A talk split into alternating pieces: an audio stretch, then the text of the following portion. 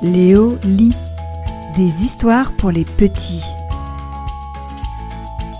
Léo la licorne a peur. Ce week-end, Léo la licorne va visiter une ferme avec ses parents.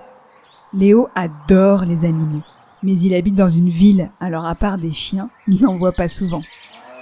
À la ferme, Léo admire les vaches et leurs belles taches.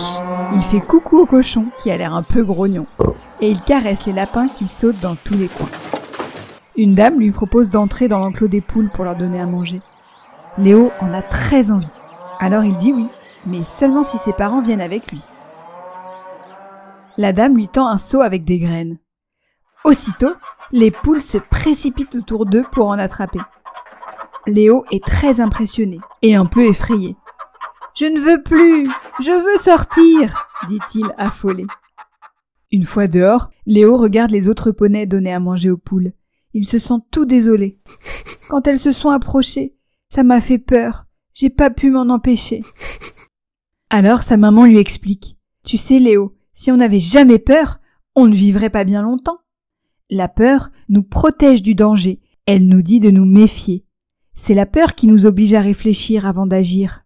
Seulement, parfois, le danger n'en est pas vraiment un, ou alors la peur le rend beaucoup plus gros que ce qu'il n'est en réalité.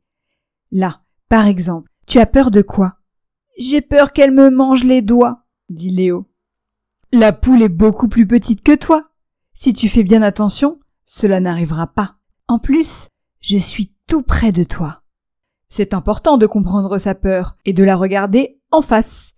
Après, tu peux décider si tu choisis de l'écouter et de t'arrêter, ou si tu préfères la remercier et continuer, ajoute son papa. Léo réfléchit puis il dit Je préfère remercier ma peur et réessayer. On peut y retourner? Alors, Léo retourne dans l'enclos des poules pour leur donner à manger. Bien collé contre sa maman, il leur distribue des graines et il ose même les caresser. Le lendemain, à l'école, Léo est super fier.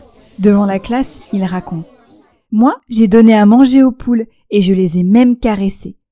J'ai eu un peu peur, mais en fait, j'étais en sécurité, alors je l'ai quand même fait. Tout le monde est très impressionné. La maîtresse réagit. À moi aussi, il m'arrive d'avoir peur. Par exemple, j'ai très peur des araignées. Je sais que ça n'a pas de sens et qu'il ne peut rien m'arriver. Mais quand j'en vois une avec toutes ses pattes, oh, c'est plus fort que moi.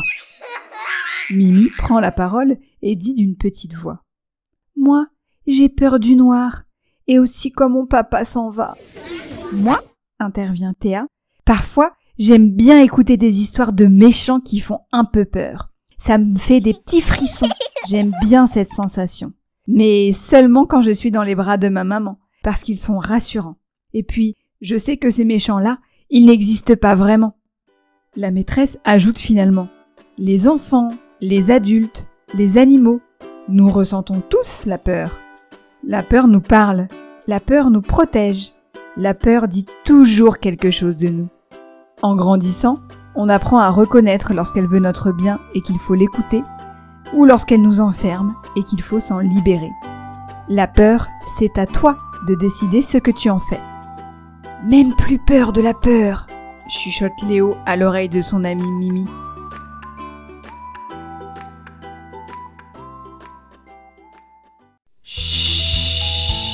Léo lit des histoires pour les petits.